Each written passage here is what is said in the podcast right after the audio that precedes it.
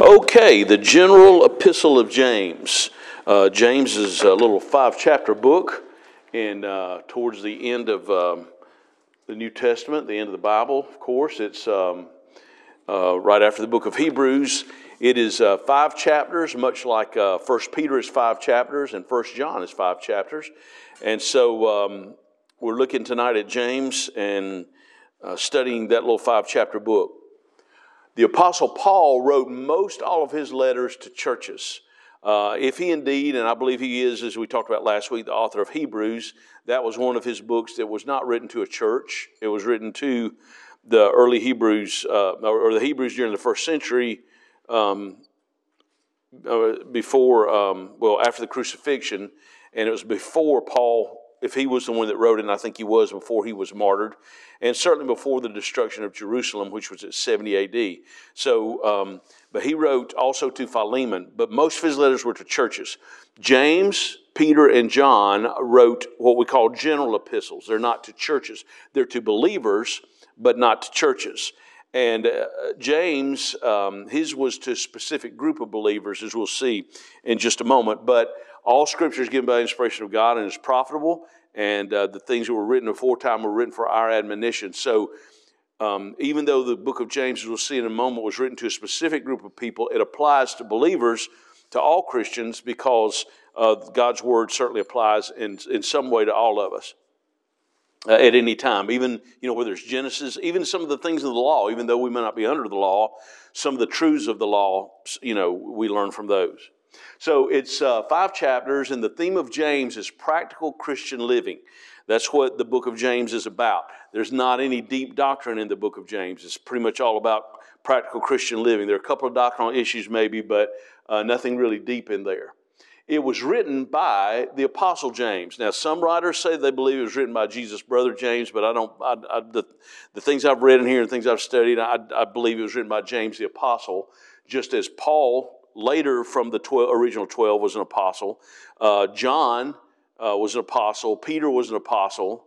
And, and so um, James, I believe, was the apostle James. And uh, some of the reasons I believe that, that really makes sense that it would be him, is because it was written really early on. Um, skip ahead. Chapter 1, verse 1 says, James, a servant of God and of the Lord Jesus Christ, to the 12 tribes which are scattered abroad, greeting.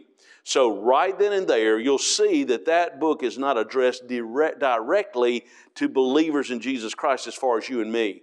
Um, but it is written to the 12 tribes, believers of Israel. So, what I'm trying to say is, even though certainly it applies to us because we're believers, it was written specifically to the 12 tribes um, as, as um, the New Testament days and the church age had begun.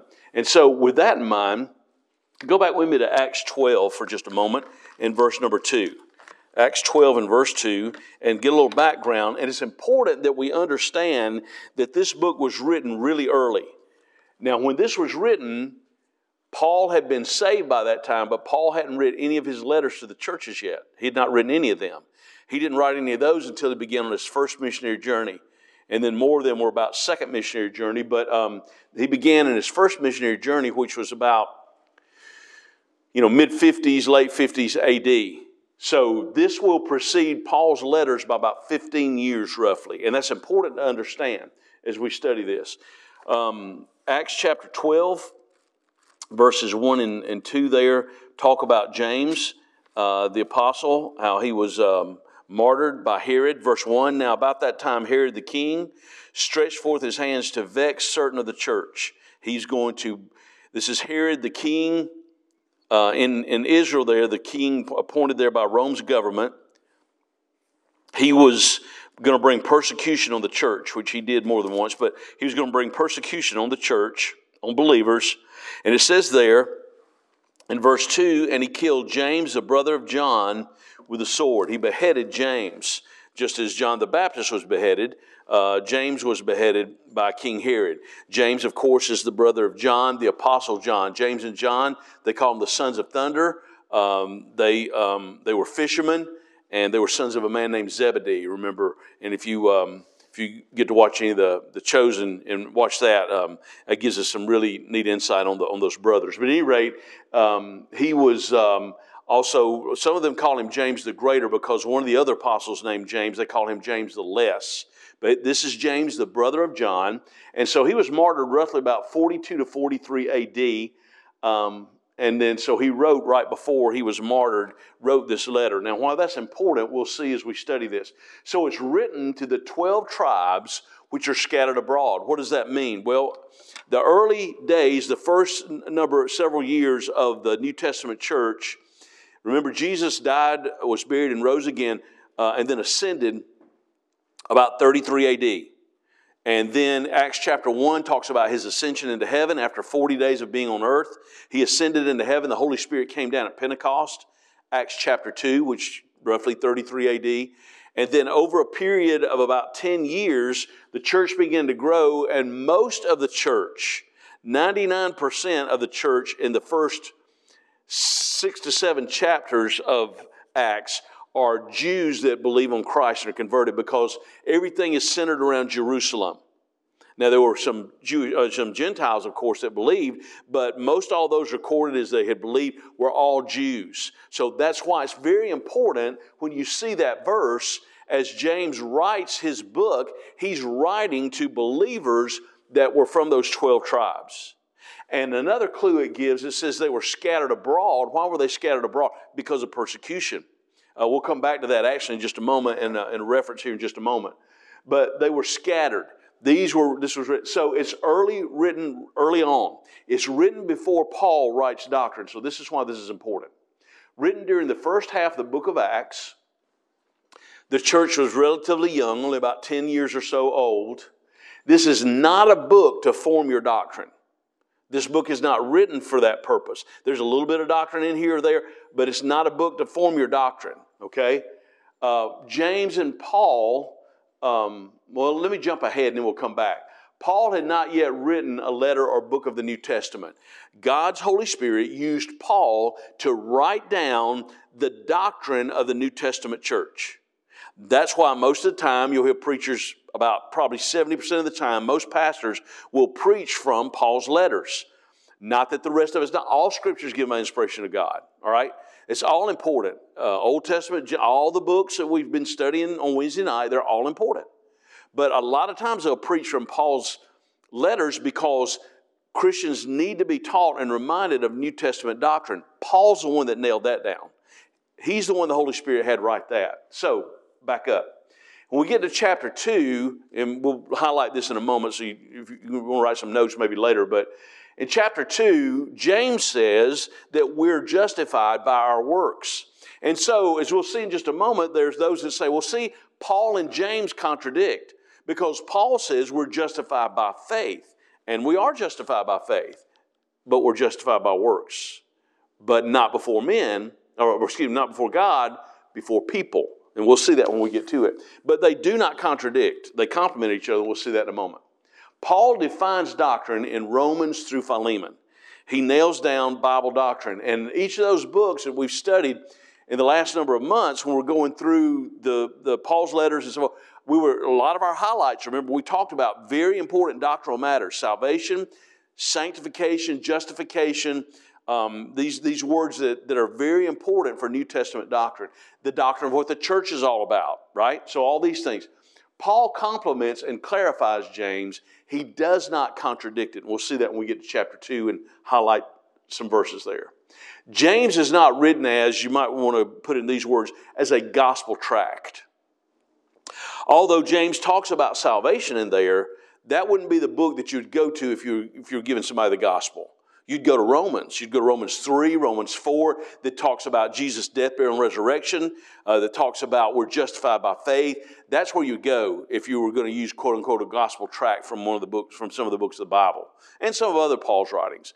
Not that they contradict, they complement each other. So James writes at a time that New Testament doctrine had not been nailed down yet. And one of the reasons is because at that time the early church was mostly Gentile. Well, when Paul comes along, uh, he begins preaching and begins serving and ministering and being a missionary evangelist when it's still early, uh, kind of early, but at one point in his ministry, he begins to go strictly to the Gentiles. So then later on, the church is becoming both made up both of Jew and Gentile. We're one in Christ. And he even says in there, there's neither Jew nor Gentile. We're one in Christ spiritually. And so when Paul writes down doctrine, it's once the Gentiles begin to get saved, see, and to the body of Christ. James isn't writing directly to the body of Christ, although we can apply it. He's writing to the 12 tribes where believers have been scattered abroad because of persecution. All right? We'll come back to that thought.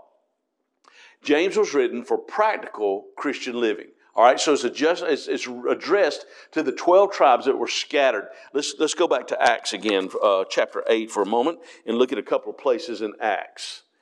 This is where um, um, this is during the time frame when maybe he wrote the book, because like we saw, he, he was martyred in the early chapter 12, mentions his martyrdom when he was killed, when he was martyred for his faith by Herod. And so look at chapter 8, verse 1. And Saul, later become Paul, was consenting unto his death, talking about Stephen, the verses at the end of chapter 7, where Stephen had been stoned for preaching there to the Pharisees, and he was stoned and, and martyred. And then it says, Saul was consenting unto his, he was thinking about Stephen's death. He was agreeing with it, but he was thinking about it because he saw that man as he died. He saw that man die for his faith, and Paul knew there's something different about this guy. But at this time, he continues persecuting the church. And at that time, there was great persecution against the church, which was at Jerusalem, and they were all scattered abroad. Isn't that the phrase that James used? That ties that together. See, that helps us understand when James was written. Scattered abroad throughout the regions of Judea and Samaria, except the apostles. Verse 4 Therefore, they that were scattered abroad went everywhere preaching the word. Uh, one more, chapter 11 of Acts, in verse number 19. Acts 11 and verse 19. Now they which were scattered abroad upon the persecution that arose about Stephen traveled as far as Phoenicia and Cyprus. That's the island when we talked about Titus. Uh, that's the island there, uh, close to where Titus was. And Antioch, preaching the word to none, but unto the Jews only.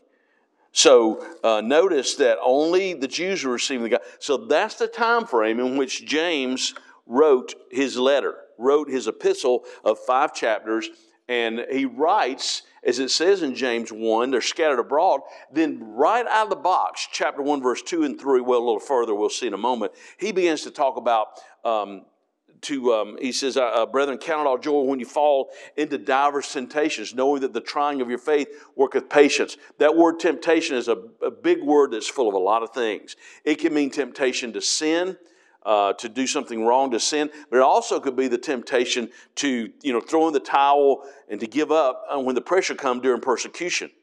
And so he says, don't do that. The trying of your faith is going to work patience. And then later on, he tells them in another verse, right down the um, uh, a little further, he tells them, The Lord is going to give you a crown for enduring this. He'll give you a crown for this, a martyr's crown that you will receive for enduring these trials. So it's written to the 12 tribes, and I said all that. I know it's a long introduction, but it'll help us to understand.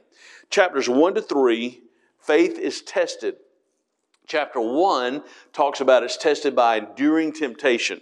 And again, temptation is not always to do, you know, horrible bad sins, which that's part of it, it's not all only that, it's also temptation to give up, to quit. And so he encourages them in chapter one don't throw in the towel, don't quit. The persecution may get very hot at times. Just think about some of these folks, they might have seen their own uh, family, their own kin, their own friends uh, martyred for their faith, and, or imprisoned at least for their faith. And so he tells them, don't quit, keep on, uh, endure that. Chapter 2 faith is tested by our attitude towards others. We'll hit a highlight on that in just a little bit. And then chapter three, our faith is tested by controlling our tongue, the words that we say. And so um, chapters one to three, it kind of changes. Uh, they kind of cover um, similar theme of temptation, and then it changes gears a little bit in chapter four. Chapter four talks about well, you could talk, you could say that also has to do with temptation to a degree, but it talks about the battle with worldliness. We'll look a little bit about that in a little bit. And then chapter 5 talks about riches, the second coming, and the power of prayer. And we'll, we'll break those chapters down a little bit, especially chapter 5 in just a moment, to look at a little bit more about that. So he talks about the development of temptation, chapter 1, verse 13 through verse 15. It says this Let no man say when he is tempted, I am tempted of God, for God cannot be tempted with evil, neither tempteth he any man. Now remember, I said temptation can in- include to do something wrong and evil. Well, there's the temptation to quit, you know, to give in during persecution. That was the earlier verses we, that, that are found in chapter 1. But here, he talks about specifically the temptation to give in to our old flesh nature. But every man is tempted, verse 14, when he is drawn away of his own lust and enticed. Then, when lust hath conceived, it bringeth forth sin. And sin, when it is finished, bringeth forth death. Now, the word lust, we always, you know, we usually think of it to mean a sexual type lust, and it's certainly included with that. But lust means a desire, either a wrong desire or a desire for something the wrong way. And so, our examples of this are in Genesis 3. Remember when Eve, when she was tempted by um, the serpent there in the garden, the Bible says she saw that fruit, that it was good for food, and that it was desired to make one wise. Um, saw that it was good for food, it was pleasant to the eyes and desired to make one wise, Genesis 3, verse 6. So she was drawn away. She was enticed, just as James says. James gives us that pattern of how temptation works. One more place, real quick, is over in the book of Joshua. Uh, through the first five, the first five books Genesis, Exodus, Leviticus, Numbers, Deuteronomy. The sixth book is Joshua. And when they um, had had a great victory at Jericho and the walls fell down, after that great victory, um, they were um, they were in a city, and God told them, He said, "Don't take uh, anything out of this. I don't want you taking anything from Jericho. I don't want you to take anything from there." He said. Uh, if you do, then there's going to be a, there's going to be a, a price for it. Well, in Joshua seven, verse twenty and twenty one, the scripture says that there had been they found out there was sin in the camp. And Joshua was to go, God told him, go look throughout the, the camp of Israel and find out who is responsible for this. There's sin in the camp. Chapter 7, verse 20 and 21 of Joshua. And Achan, that was a man's name, A C H N, A N, Achan, answered Joshua and said, I indeed, I have sinned against the Lord God of Israel, and thus and thus have I done. Look at the development of temptation that James talked about. I saw among the spoils a goodly Babylonian garment. The Bible says when they're drawn away of their own lust and enticed. 200 shekels of silver, a wedge of gold, and 50 shekels weight. Then I coveted them, drawn away of their own lust, that's desire. He coveted them and took them and enticed, and then he did that very thing. He took it. And lust conceived it brings forth death, and took them, and behold, they are hid in the earth in the midst of my tent, and the silver under it. So couple places there in Scripture. There probably, I'm sure there are others too, but you see that development that James talks about. So that's the development of how temptation works, and he just, he uh, gives that to us in chapter one. Uh, chapter one, verse 18 to 25, give us uh, tell us about the mirror of God's word. Chapter one, verse pick up at 18. Um, well, yeah, we can look at verse 18, but really verse 19. Of his own will begot he us with the word of truth. And that's, a, that's just another name for Scripture, word of truth, the Bible, that we should be kind of first fruits of his creatures. Wherefore, my beloved brethren, be every man, let every man be swift to hear, slow to speak, slow to wrath. For the wrath of man worketh not the righteousness of God. Here's our, our key verses here, verse 21. Wherefore, lay apart all filthiness and superfluity of naughtiness. That means an overabundance of that which is, you know, uh, sin, sinful, that which is ungodly. And receive with meekness the engrafted word, which is able to save your souls. Uh, the Bible says that um, he talks about this. Uh, Jesus gives a parable about the sower and the seed and the soils. And the seed is the word of God. It says in that in that uh, parable, and he sows that uh, seed, and then some of it falls on hard ground, but some of it falls on ground that it brings forth fruit. And so it says that the, the word is able to save our souls. The very, the very scripture that saves us gives us the direction, the instruction to live a victorious Christian life. And so Peter says, in First Peter, we'll see, Lord willing, next week. He said he calls it um, says that we're we're uh, born again by the word of truth, by the word of God. Uh, and so uh, it's able to save our soul. And so, because of that, it has the power to save us for eternity. Look what it says in verse number 22. But be ye doers of the word and not hearers. Notice there's not a period there. Not hearers only, deceiving your own selves. What is he saying? He's not saying don't hear it, of course. He wouldn't be saying that. Romans 10 17 says faith comes by hearing, and hearing by what? The Word of God, right? So he's not saying don't be a hearer. He's saying be a, be a doer and don't only be a hearer. Practice, apply what you hear, what you read on your own, what you hear taught or, or preached. Practice as it applies to you, practice um, uh, and, and make it a part of your, your, Christian walk and practice by living and applying it. Be doers of the word, not hearers only, deceiving your own self. Now, look at verse 23. If any be a hearer of the word and not a doer. So you got to be a hearer before you can be a doer, but he says, don't just be a hearer and not a doer, he's likened to a man beholding his natural face in a glass. For he beholdeth himself and goeth his way, and straightway forgetteth what manner of man he was. You know, you do that for some. You look in the mirror, and then, the next, you know, after you're driving down, or, you know, get where you're going and you don't have a mirror near you at that time, you forget about something there that's there probably. And he says, uh, verse 25, But whoso looketh into the perfect law of liberty, that's another phrase for God's word, for the word of God and continueth therein, he being not a forgetful hearer, but a doer of the work, this man shall be blessed in his deed. 1 Thessalonians 2.13, Paul talks about receiving the word, not as it is the word of men, but as it is indeed the word of God, receiving that, which um, he says the, uh, the scripture will, will do the job spiritually in our life. It will accomplish what God sent it to do. Um, 2.13, um, because we received the word of God, you heard it heard of us, you received it not as the word of men, but as it is in truth, the word of God, which effectually worketh in you also that believe.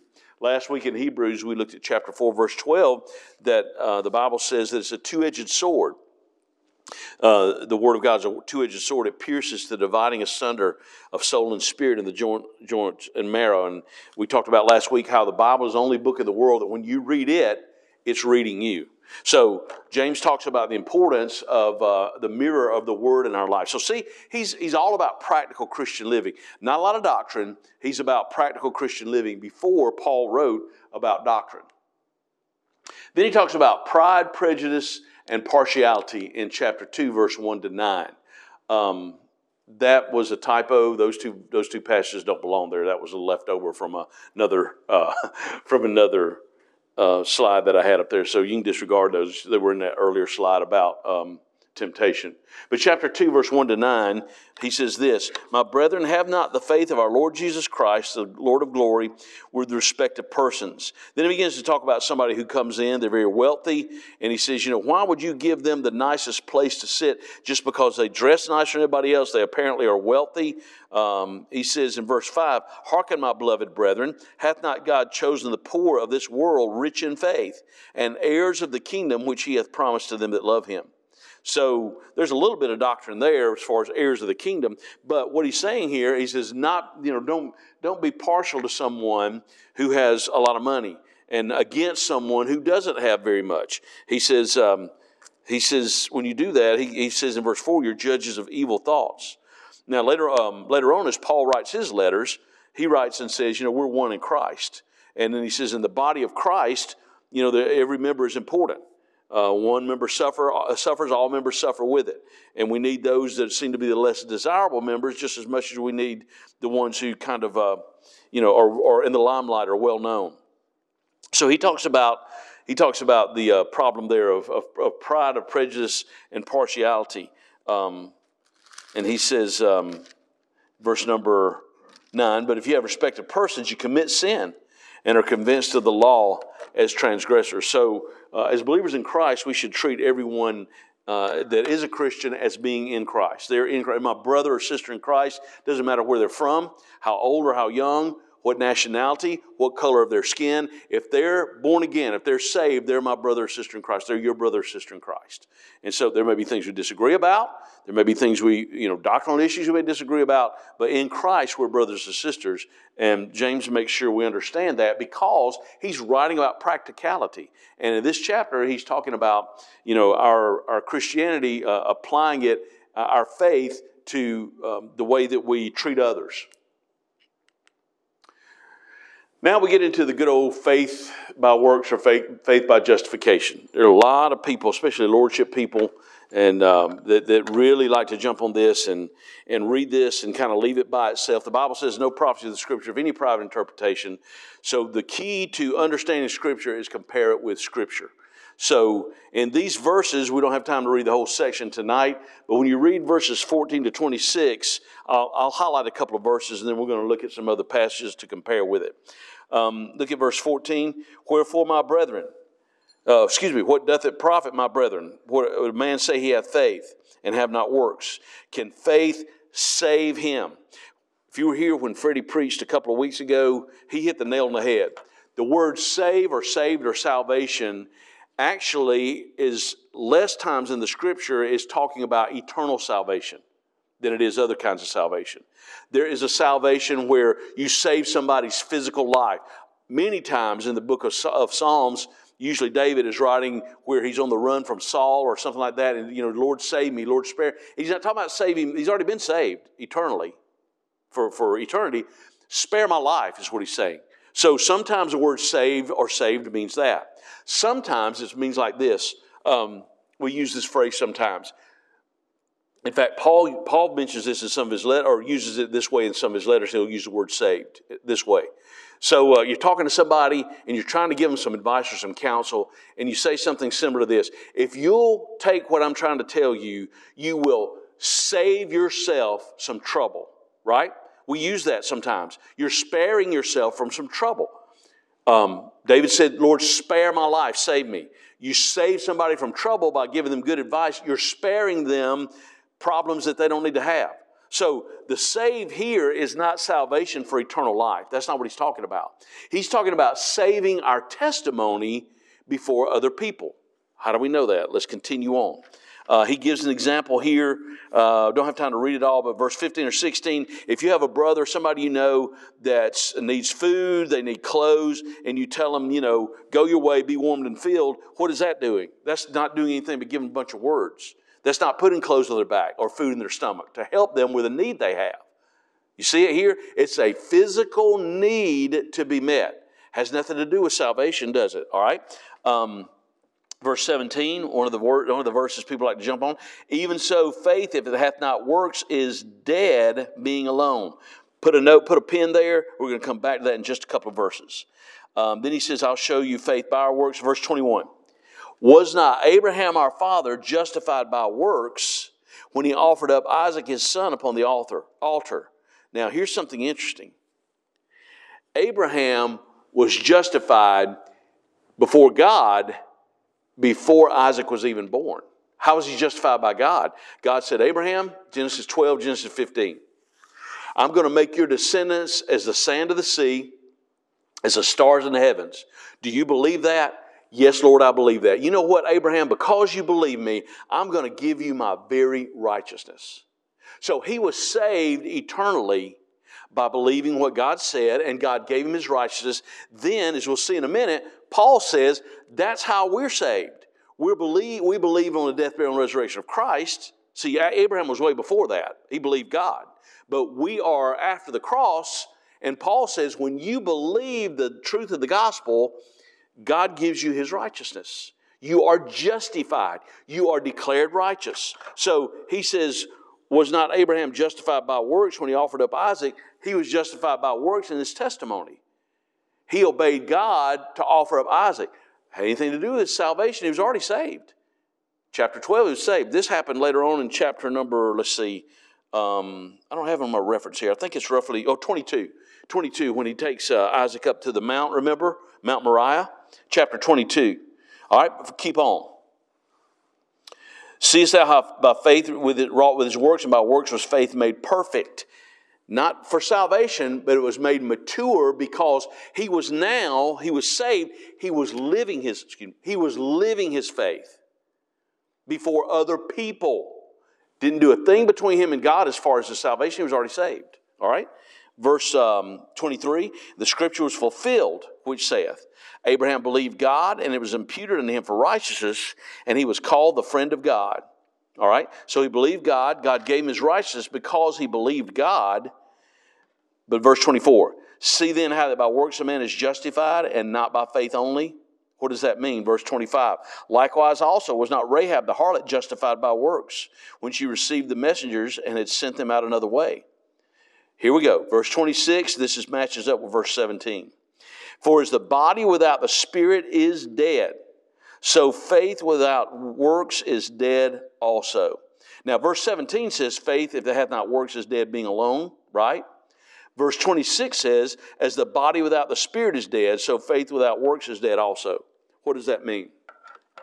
Salvation, believing on the Lord Jesus Christ between us and God, that's right. We're made right. We're declared righteous. We're given the very righteousness of Christ. We're justified before God. But before our fellow man, men, our fellow people, our other Christians, even lost people, the way we live our faith justifies us before others. So, very real way, that's why Paul said it's important the way we live as Christians before the Christians. Don't be a stumbling block to your brother, sister in Christ. Don't do something that's going to cause them to stumble spiritually. Why? Because we're, we're, um, we're, we're, as a body, as far as Christians, we're all one body. And we don't want to do something that's going to harm another Christian spiritually. And so our testimony is at stake, justified before others. You say it's not fair that people judge us. The Bible doesn't say whether it's fair or not, it's just fact. People judge us by the way we live. That's just the way it is. Other Christians judge us. Should they? Whether they should or not, they do. Lost people will judge you by the way you live. Oh, you say you're a Christian do that? They watch us. They watch us. So look at verse 30, uh, verse number 26. For as the body without the spirit is dead. Okay, here's you go to a funeral home. We've all done it. You know, back in April with my mom, you go to a funeral home. There's a person you love, you care about. Their body is right there in a casket, right? That body is there. Their spirit and soul, if they're a believer, their spirit and soul wouldn't be with the Lord. But their spirit and soul is not in their body anymore. That's why they're dead. Because it says the, the, the spirit, the body without the spirit is dead, right? Is that body non existent? It's a body. It's still a body. It's not that it's non existent, it's dead you have a storm and wind blows and you had like recently all these rains and wind blows. You end up with limbs in your yard. Those limbs fell off that tree. They're just as dead as a doornail. They're dead. Are they non-existent? If they were non-existent you would be picking them up and clearing them out of your yard would you? They're existent.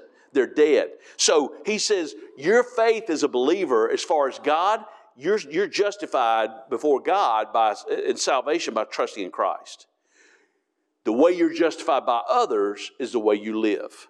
And that's what Paul says here. And he makes it very practical, saying, if somebody's in need, help meet that need, and you're living your faith before other people.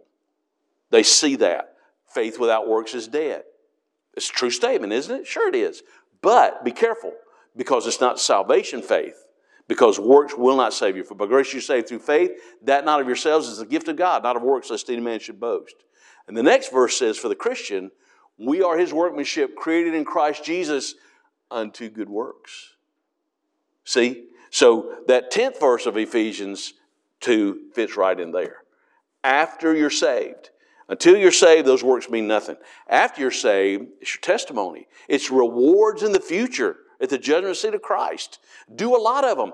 Don't let this, this, this passage trip you up, folks. Don't let anybody trip you up. If they take you there, if they start talking about eternal salvation and they take you there, back, back up and say, look, you're in the wrong spot. Let's go over to Romans 4 and talk about it. Let's, let's move on to that. In fact, Romans 4, verse 1.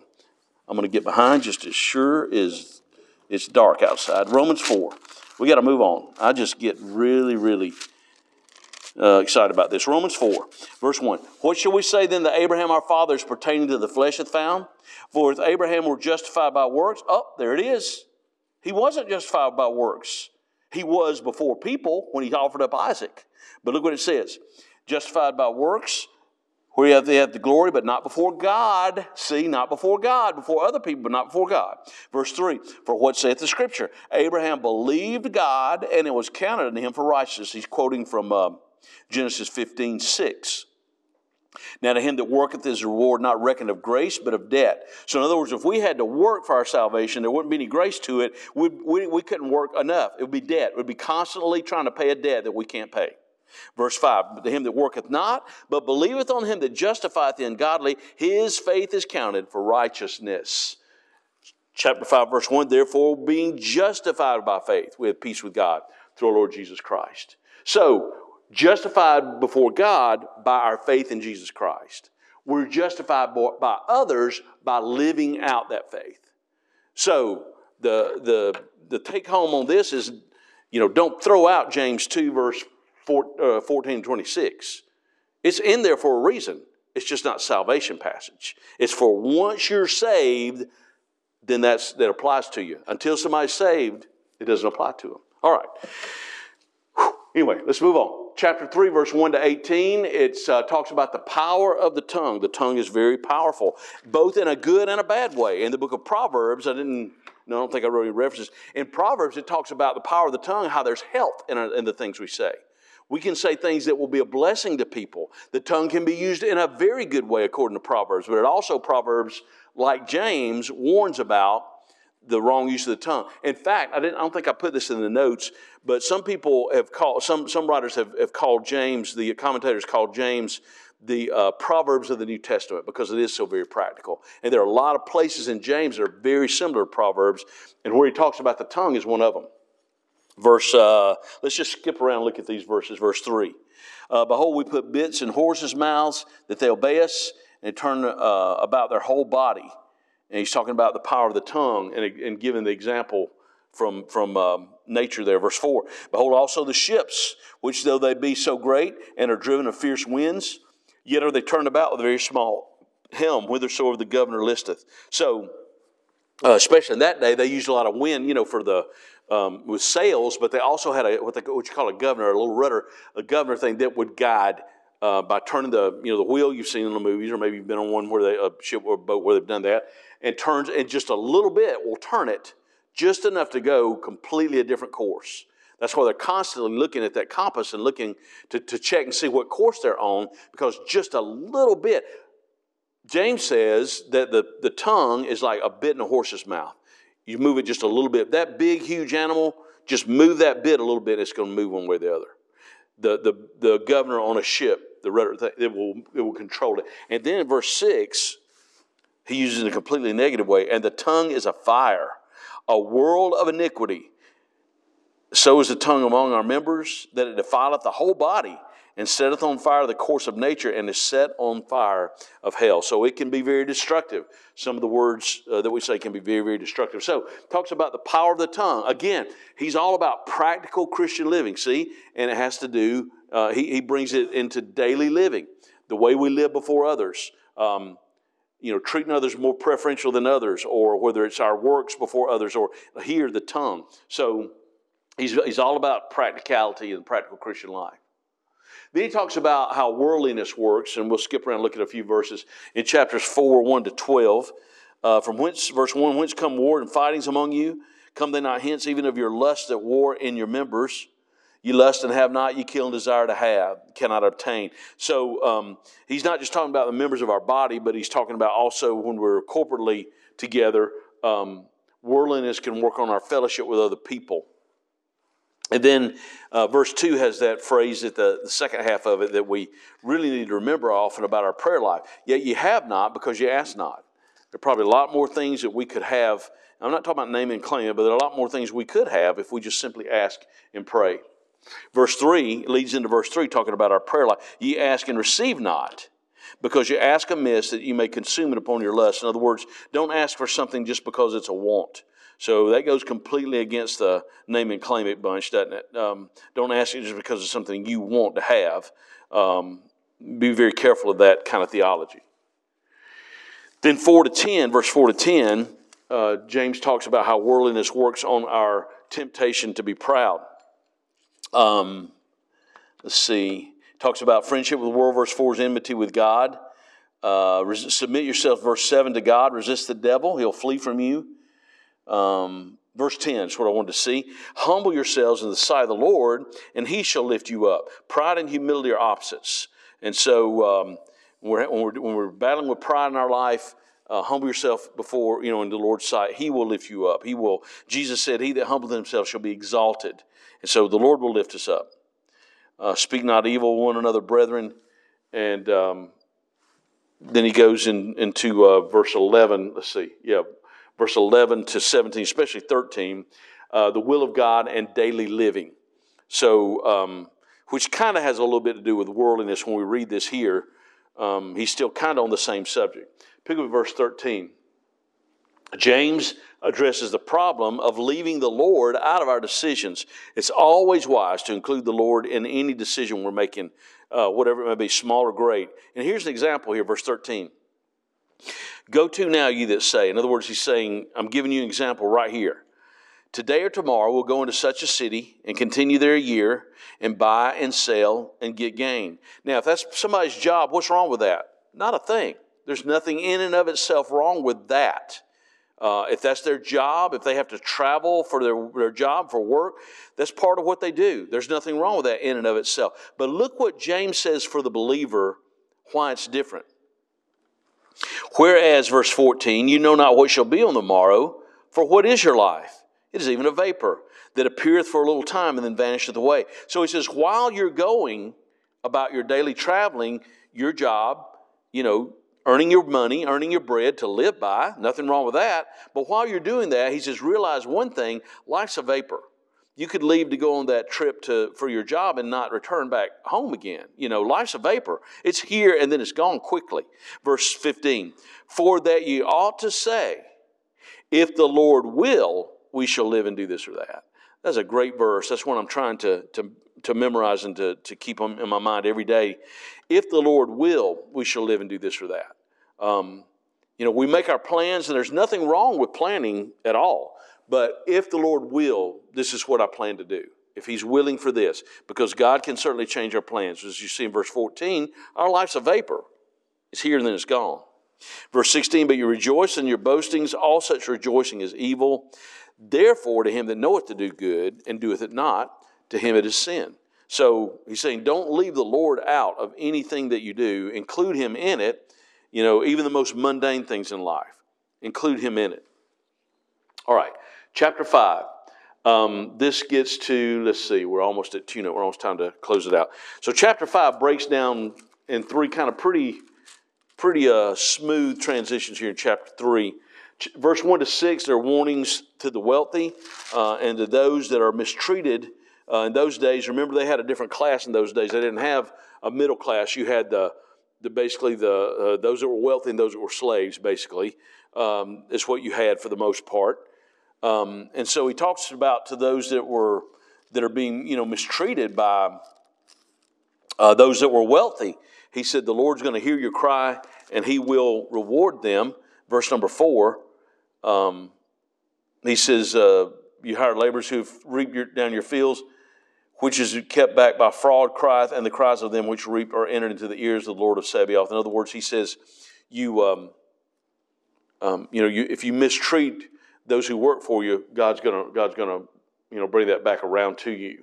Verse 7 to 12 talks about being patient for the Lord's return.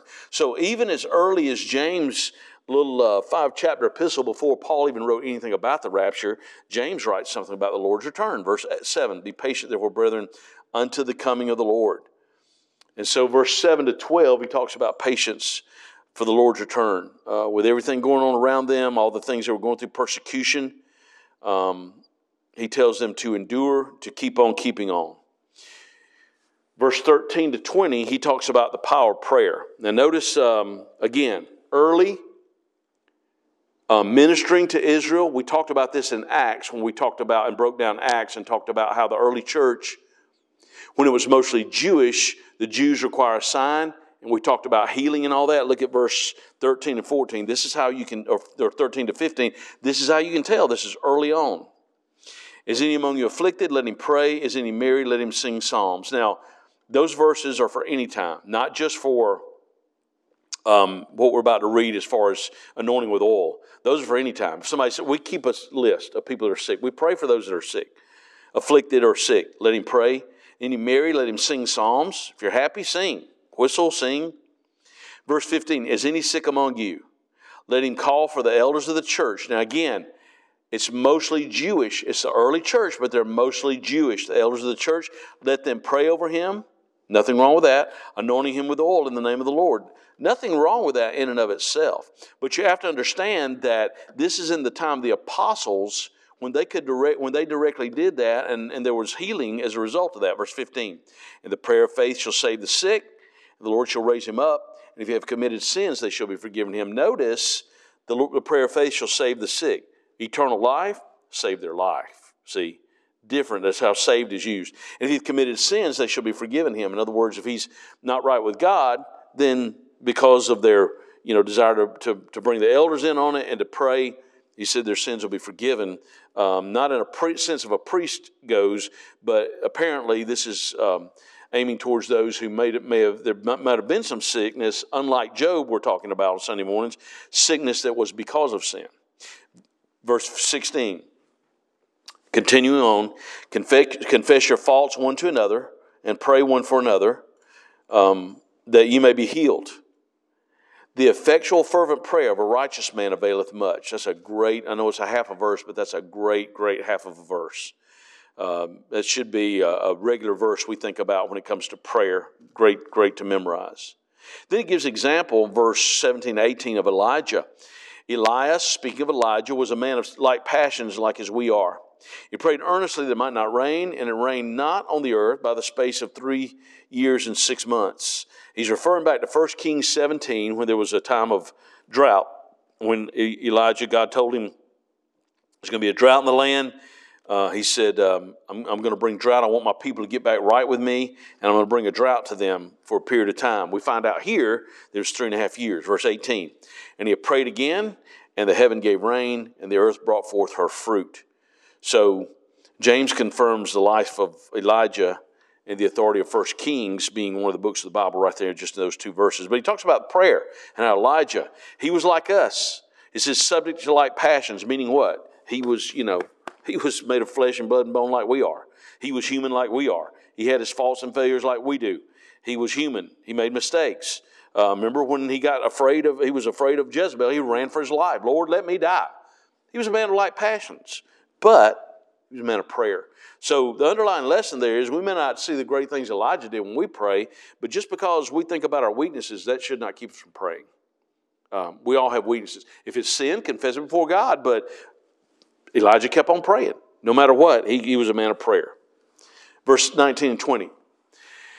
Now, these verses tie in, we'll, we'll spend some more time on this, partly because we're out of time, but when we get to 1 John, within the next couple of weeks, we'll spend a little more time on this. In chapter 5 of 1 John, he says, Brethren, if any of you do err from the truth, and one convert him, let him know that he which converteth a sinner from the error of his way shall save a soul from death and shall hide a multitude of sins. So he's talking about someone who is a brother, another Christian uh, and you help them, they've strayed away from the Lord. Remember when we talked in 2 Timothy about Demas? Too bad Demas didn't have some, and we don't know that they didn't, but the way it ended with what Paul wrote, Demas never got things right with God. But John Mark did. Remember that? Uh, Barnabas took him uh, aside and helped him, and he did. But it says, If you err from the truth and one convert him, let him know he which converteth a sinner from the error of his way shall save a soul from death and shall hide a multitude of sins. So we'll look at this in 1 John 5, but um, I believe that there is the possibility that a believer in their life can disobey God to the point that God calls them home early. I think I've known some people that God has done that, uh, called them home early, um, earlier than, than they probably uh, should have went home. I, only the Lord knows that. Only He knows our born and death date and everything between. But I believe it's, as we'll see this more in First John. So if, if, if, you have any questions about that, just hold them. And we get to First John, we'll look at that a little more. Okay. Okay, let's stop there. James five chapters. We made it through. Any questions or input or anything on what we've looked at? Um, yes, ma'am. It's been said that you shouldn't get your doctrine from the Gospels. Is that basically the same thing you're saying about James? That you shouldn't what? You shouldn't get your doctrine. Oh, right, right. Because for one thing, the uh, I mean, there is doctrine in the Gospels, but for one thing, it's you know, except for those last chapter or so in each Gospel, it's all before the crucifixion, and so you when you read Paul's letters, you see that so much of what he writes to the church is, is rooted right there in the death, burial, and resurrection, right there.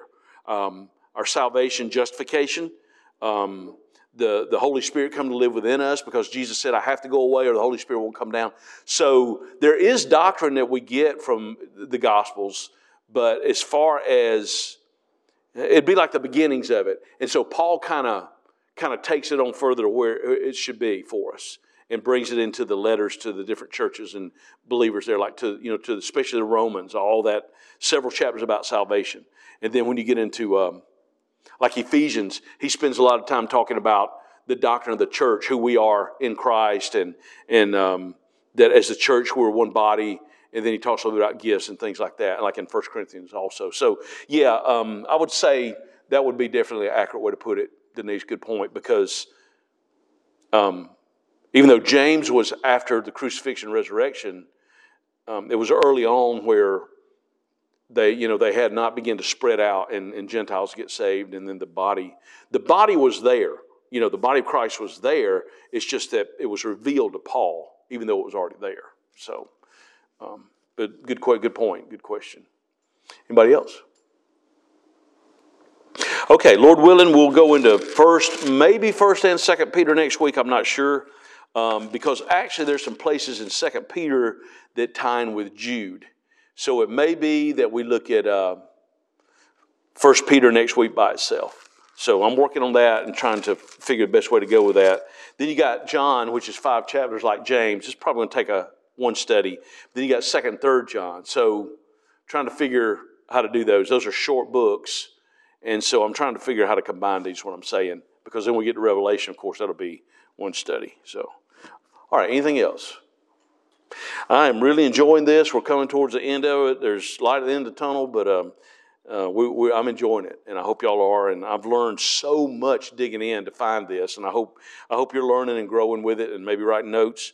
And uh, I'm not sure where we're going after this study. I'm working on some things, but um, not sure exactly where we're going after this study. But it won't be probably won't be over a year. So. Um, uh, unless we went into Acts. We might go into Acts sometime. All right. Well, let's stand and close in prayer. We'll dismiss. Thank you, Lord, for the day you've given us. Thank you for what we're learning in your word and the very practical book of James. So valuable in the scripture. Uh, when we look at it and we see where it's placed, Lord, in the time it was written, we see um, why certain things were not included as well as things that were included. And we're able to see and understand, Lord, more clearly uh, the practicality of the book of James, of living our Christian life uh, before other people, Christians and lost people. And uh, we thank you, Lord, for those practical words, words that were written and born during a time of persecution. And we think of the problems we go through and how discouraging they be. But these folks, with whatever other problems they had, they were on the run. Uh, they had to worship in secret and underground and in houses uh, away from crowds. And uh, some of them were probably going through actual physical persecution at some point. And so, Lord, we, we, it brings it alive to help us understand more about this book and when and why it was written. Pray that you'll watch over us as we leave here tonight. Help us to be safe as we head home, Lord. We ask it in Jesus' name. Amen.